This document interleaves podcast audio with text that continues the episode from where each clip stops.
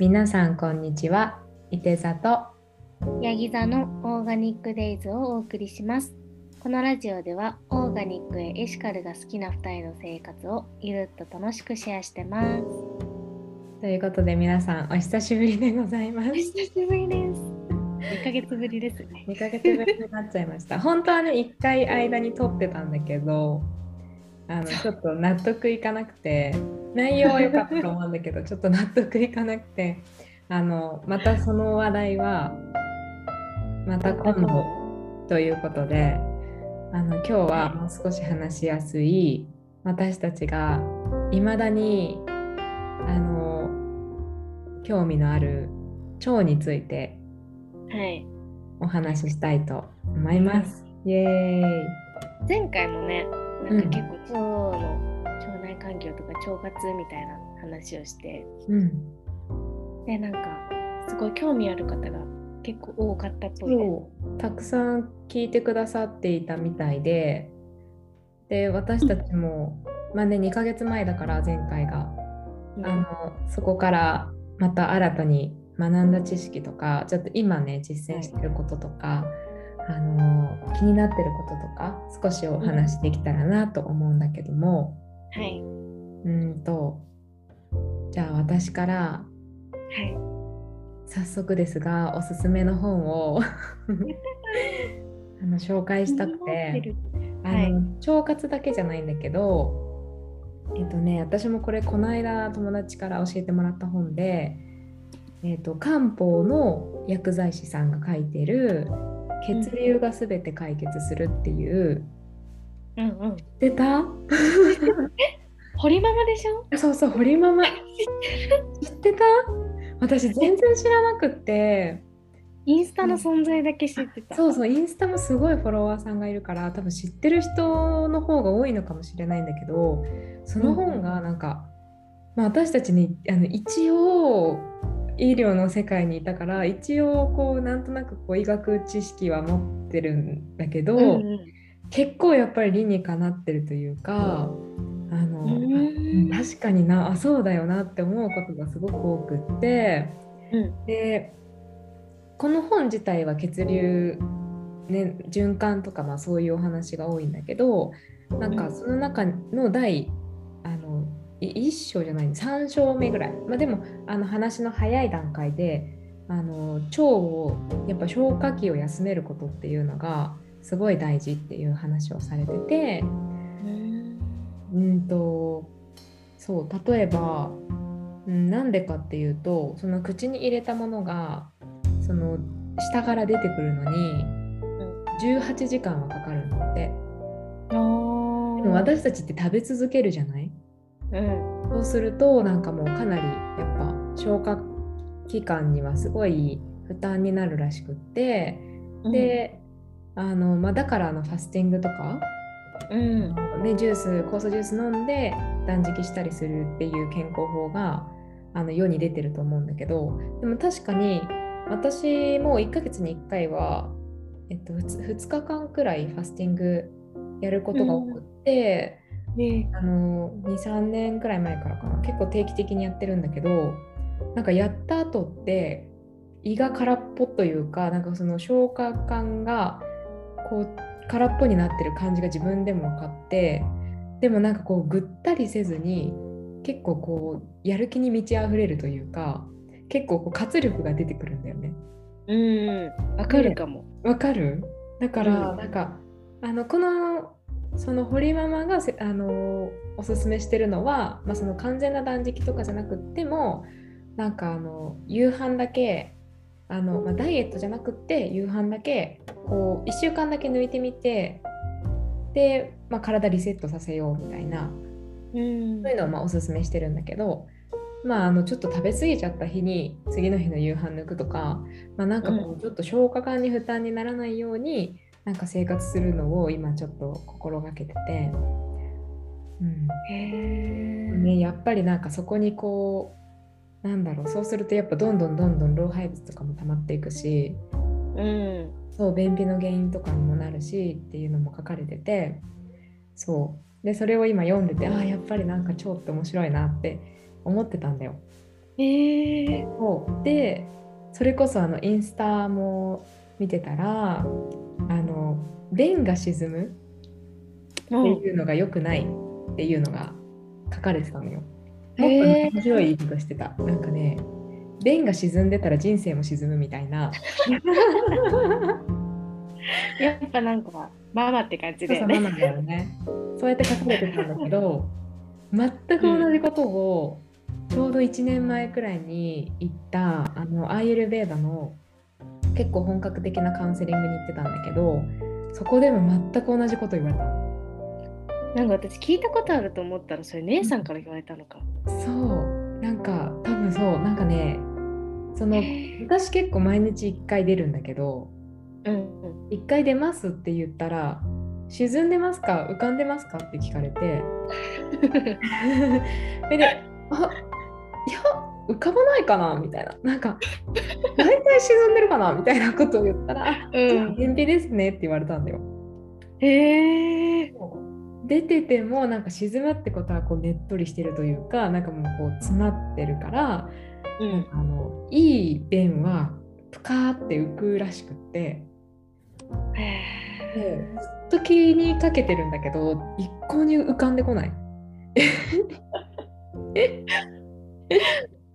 本当に浮かんでこないんだけど、その堀ママのインスタを見て全く同じこと言われたと思って、今もうそのね本を一緒に読んだ友達と一緒にもう便を浮かすのが今年の目標です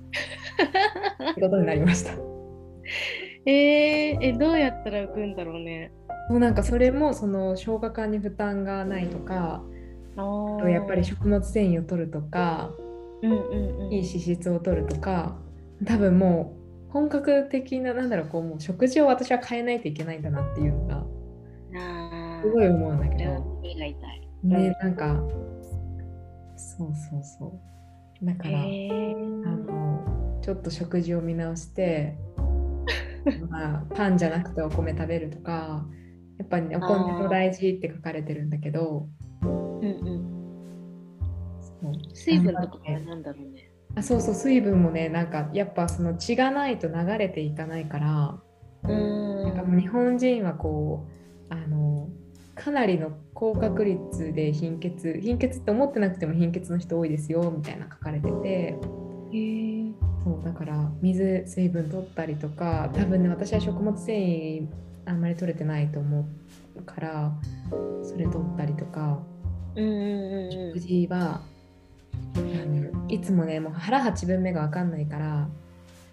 めちゃくちゃ食べちゃうんだけど、なんかそれもそうそうなんか早食いも良くないってやっぱりめちゃくちゃ早いので食べるのが、だからその辺も気をつけていきたいなって思っております。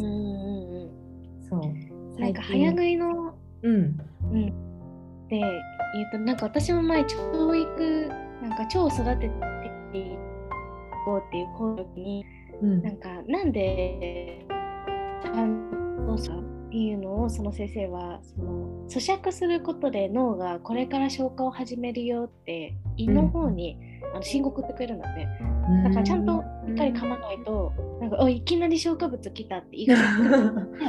かちゃんとうまく消化できないみたいな。だから言ってる方がいいんだよって言ってて、言われたらさなんかめっちゃそうなんだってわかるけどなかなかできないよね。そうなんかもうだって基本的に丸飲みだから3口ぐらいで飲んじゃう時ある。そうでも友達もなんか早食い直すために一口ちっちゃくしたりとか、なんか何回か食べたら箸1回置くとかしてるっていうので、私もやるかって今思ってるとこでまだやってないけど、ちょっとねえなんかなんであんな早く食べちゃう、なんであんな焦っちゃうんだろうね。ねでももうこれはなんかもう兄弟の多さともう運動部だったからちょっともう癖でしょうがないとは思ってるんだけど、仕事もそうだし、そう仕事もそうだしね、だからもうそろそろ直したいなとは思ってる。全然時間あるのになんかに追われるように食べてるもん。そう食べるよみたいな、本当にそうだからね、その辺もね、後々の下の方の消化管に優しいようにちゃんと噛んでゆっくり食べたいと思いますけども、はい、そうしましょう。私はそんな感じかな。腸についてかいちゃんの知識を教えてください。はい、そんなあれなんですけど、私今大学に通ってて、うん、大学の中でなんか食事のことと健康についてっていう講義があって、うん、でそれを取っていて、うん、で昨日ちょうど腸内細菌と免疫っていう授業だったからグッドタイミング。そうめっちゃ面白くて、うん、一番好きな授業なんだけどちょっとそれを伝えたいなっていうので、なんかさっき便の話を聞いてて思ったのが、なんかそもそも便の正体って何っていうのを言われて、先生、なんか未消化のものじゃないんですかって思ってたのね、私は。でなんか便の正体ってなんか消化管とかその胃とか腸とか十二指腸とかの壁が死んだものとかなんて。壁が死んだものなんだ。そうだから細胞が死んでるみたいなのカスが出てきてるらしいんだよね、うん、でそこになんか腸内細菌と、食物繊維とか食物残渣みたいのがなんか便として出てるらしいんだけど、うん、なんか便の正体知らなかったんだよね私は、うん、植物残渣としか思ってなかった思うよね、うん、だからなんかあれは消化管の壁ですとかって言われてみたいな思ったんだけど、うん、でもなんかそれでなんか毎日だから壁もなんだ生まれ変わってる、うんうん、からターンオーバーですね。そうそうそうそうそう。なんかそれ聞いたら確かにやっぱり出さなきゃどんどんなんか溜まってく毒が。あ確かに。死んだ細胞がずっとお腹に溜まってるってことだから、うん、ちゃんと出さなきゃなっていうふうに、うん、まずねびっくりした。本当だね。そう。っていうのと、あとなんか腸内細菌って言うけど、じゃあ実際どのくらい住んでるんだろうっていうところで言うと。うん500兆ぐらいいるんだって。腸内細菌500兆から1000兆ぐらいいて、うん、で重さにすると 1.5 キロぐらいいるみたいな。すごいね、重さにするとそんなにいるの。そう私たちは 1.5 キロの腸内細菌と共に生きてるらしいんだよ。すごいね。1.5 キロってすごいよね。うんすごい。だから私もお姉さんもリスナーさんもみんな 1.5 キロの腸の細菌と一緒に生きてるみたいな。面白い経験。赤ちゃんとかもそうだし。そうだからなんかなんだろう、すごいなんだろうな、細菌っていっぱいいるし、それだけの種類もたくさんいて、うんうん、でなんか悪玉菌とか、うん、その中に善玉菌とかっているけど、うん、善玉菌ばっかり増やせばいいんかっていうとそういうわけじゃなくて、うん、なんかバランスが大事らしくて、そのバランスが善玉菌と日和見菌と悪玉菌が2対7対1になるようになってるのがすごいいいバランスらしい。じゃあ整った腸内環境なんだ、その比率が。黄金比率なんだ。なんか日和見菌とかは体が弱ったりすると増えるような菌なんだけど、普段はなんかなんだろう、バランスが取れてる方っていうかいい方の菌にくっつくんだって。なんか善玉菌が調子いいと善玉菌みたいな感じでくっついて、悪玉菌が増えていくと悪玉菌って感じで悪玉菌の方に行っちゃうみたいな。だからね、その善玉菌を増やすとかっていうそのバランスを取るっていうのがすごい大事らしい。善玉菌は免疫力とか自然治癒力を高めたり、ビタミンを作ったりとか、消化とか吸収とか代謝を助けるような働きをしてるらしいです。面白いね。面白い。でね、あとなんだろう、結構やっぱ面白かったのが、なんか腸内環境と腸内細菌と性格が関係してるんじゃないかっていうふうに先生言ってて、活発なマウスの腸内フローラをもともと臆病だったマウスに移植すると、なんか警戒心が下がってなんか活発なマウスになるっていう実験があって、逆になんか臆病なマウスの腸内フローラを活発なマウスに移植すると、なんか活発じゃなくなっちゃって臆病なマウスになっちゃう。面白いね。うん、腸内環境そんな関係するんだって思う。だってなんかもう性格って頭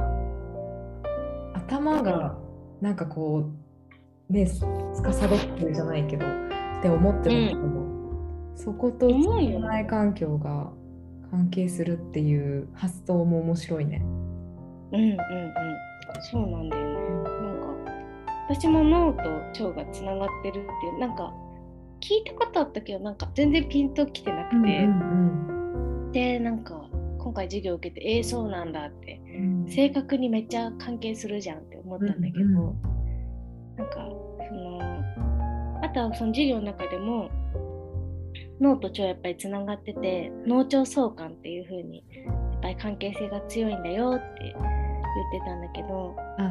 頭の脳と腸で、相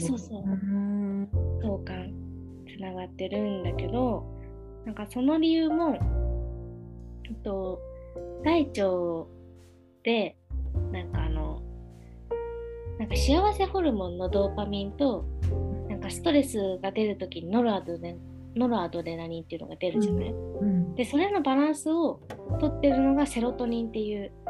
ホルモンなんだけど、そのセロトニンの原料っていうのが大腸で作られるんだって。知らなかった。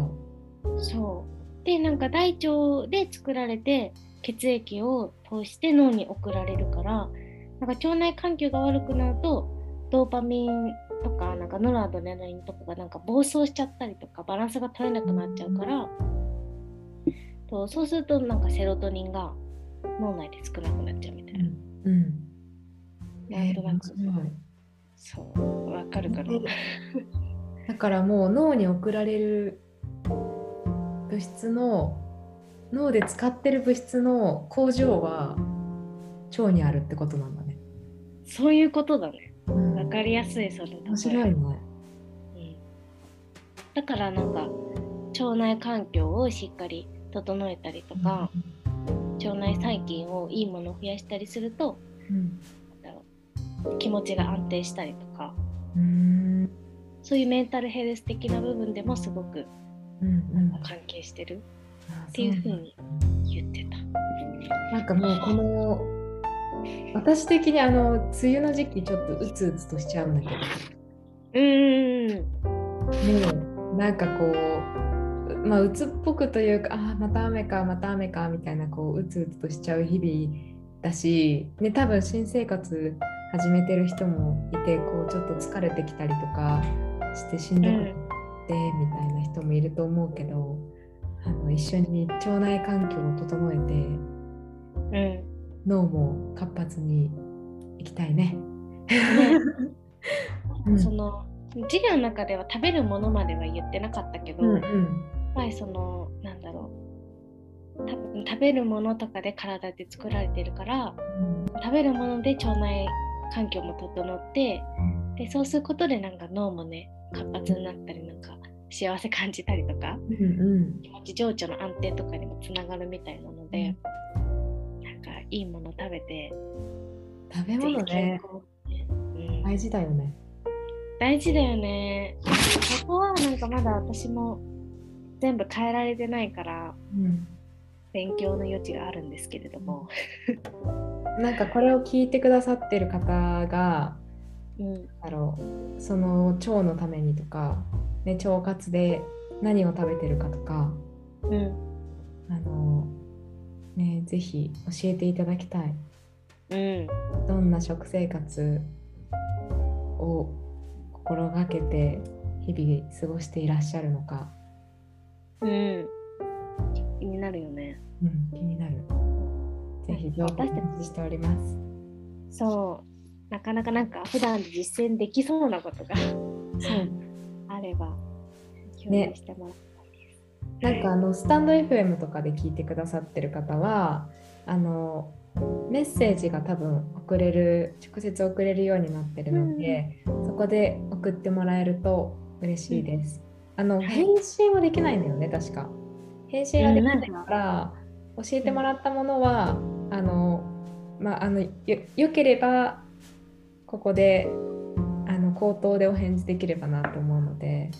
ぜひ送っていただければお待ちしてます。お待ちしております。ということで今日はこんな感じでよろしいでしょうか。はい、腸内環境について、はい、皆さん今日も聞いてくれてありがとうございました。次回も聞いてください。それでは皆さん、さようなら。